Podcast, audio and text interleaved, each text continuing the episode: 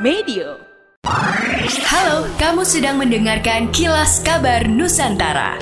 Podcast persembahan KG Radio Network menyajikan berita harian yang mengangkat keunikan dari berbagai wilayah Indonesia. Kilas Kabar Nusantara dapat juga didukung oleh pengiklan loh. Eh, aneh banget sih lu. Masa nggak tahu balada plus 62 ada di tip-tip? Maunya apa sih?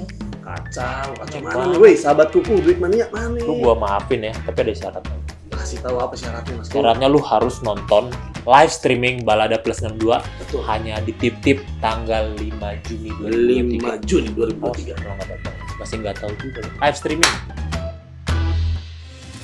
Sebanyak 33 negara telah mengkonfirmasi kehadiran dalam pelaksanaan multilateral Naval Exercise Komodo MNEC 2023 di Kota Makassar. Komandan Lantamal 6 Makassar Brigjen TNI Amir Kasman mengatakan MNEC 2023 merupakan latihan bersama para marinir Angkatan Laut dari berbagai negara. Kegiatan dalam bentuk latihan non-perang dengan mengedepankan kerjasama maritim. MNEC akan digelar selama 4 hari mulai 5 sampai 8 Juni 2023 di perairan Selat Makassar. Agenda ini merupakan kegiatan rutin yang dilaksanakan setiap sekali dalam dua tahun. Dia menjelaskan peserta latihan non-perang itu masih memungkinkan bertambah. Terlebih undangan dikirim kepada Angkatan Laut di 48 negara. Selain pelaksanaan latihan, dalam MNEC juga terdapat sejumlah kegiatan seperti pembangunan fasilitas umum. Kemudian parade kota, program budaya, pameran maritim, program kuliner hingga pelaksanaan sailing pass dari kapal-kapal seluruh negara yang ikut serta. Komandan Lantamal 6 Makassar Brigjen TNI Amir Kasman menambahkan MNEC pertama kali digelar pada 2014 lalu di Batam. Kemudian di Padang dan Lombok pada tahun 2018.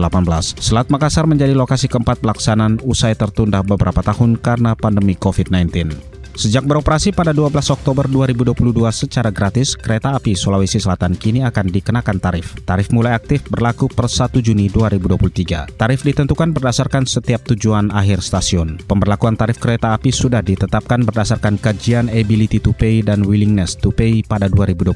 Ability to pay merupakan kemampuan seseorang untuk membayar jasa pelayanan yang diterimanya berdasarkan penghasilan yang dianggap ideal. Kemudian willingness to pay merupakan kesediaan pengguna untuk mengeluarkan imbalan atas jasa yang diperolehnya. Kasubag Tata Usaha Balai Pengelola Kereta Api BPKA Sulsel Hasbudi Samad mengatakan nantinya harga tiket yang akan dikenakan kepada para penumpang kereta api ini terbilang cukup murah. Cara pembayarannya pun cukup mudah yakni bisa langsung membayarkan di stasiun dengan menggunakan uang tunai sesuai harga tiket. Penumpang yang naik kereta api dari stasiun Maros Labakang dikenakan tarif 5.000. Begitu pula pada rute stasiun Labakang Garongkong dikenakan tarif 5.000. Tarif berbeda berlaku dari stasiun Maros baru Garongkong yakni 10.000. Untuk mendapatkan pelayanan calon penumpang dapat langsung datang ke stasiun dengan waktu layanan dimulai jam 7 WITA keberangkatan pagi hari dan pukul 12 WITA keberangkatan siang hari. Pola perjalanan kereta api pada tiket berbayar akan dilaksanakan dari stasiun Maros Garongkong pulang pergi. Dengan demikian 4 kali jumlah perjalanan kereta api dalam sehari.